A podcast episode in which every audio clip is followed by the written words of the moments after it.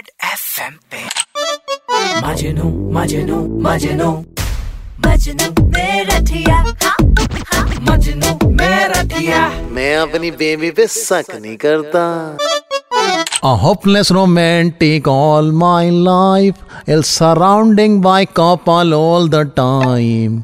मैं हूँ मजनू मेरठिया पूरे मेरठ में वर्ल्ड फ़ेमस वैसे तो सच बताऊँ अपने मुँह में रस्सा दबा के लोडेड ट्रैक्टर भी खींच देता हूँ मैं सौ मीटर तक। लेकिन खींचना चाहता हूँ केवल अपनी साक्षी बेबी का मन अपनी तरफ़। सच तेरी कसम।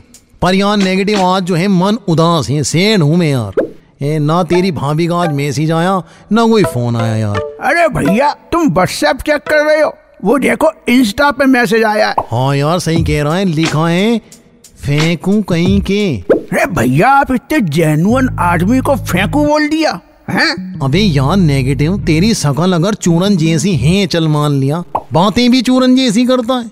अबे उसका इशारा है, मुझे इशारा दे रही है जेवलिंग अगर मैं सीख जाऊँ तो जैसे एशियन गेम में धड़ाधड़ गोल्ड आ रही है ना तो कम से कम एक स्पोर्ट्स में तो गोल्ड लाऊँगा मैं। ए भाई, क्योंकि मुझे उसने ईंट फेंकते देखा एक बार, बीस मीटर तक ईंट फेंक दी मैंने। पर यहाँ नेगेटिव ये ईट पीट की बातें छोड़ मेरे यार तू लाल कुर्ती से रुमाल लेके आ जल्दी। यार आइस पाइस खेलना है मेरी बेबी को। अच्छा भैया भाभी के साथ छुपम छुपाई खेलोगे हैं? अरे नहीं यार नेगेटिव मैं कहा यार? मैं तो एक ही बार खेला हूँ तब से मेरा मन हट गया। साक्षी बेबी पे डेन आया था और राकेश को ढूँढने निकल गई। तेरी जान की कसम दो घंटे में आई है यार।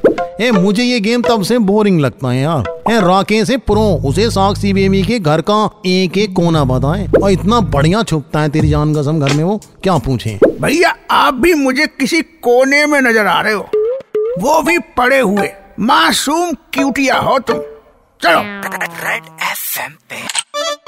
मजनू मजनू मजनू मजनू हाँ,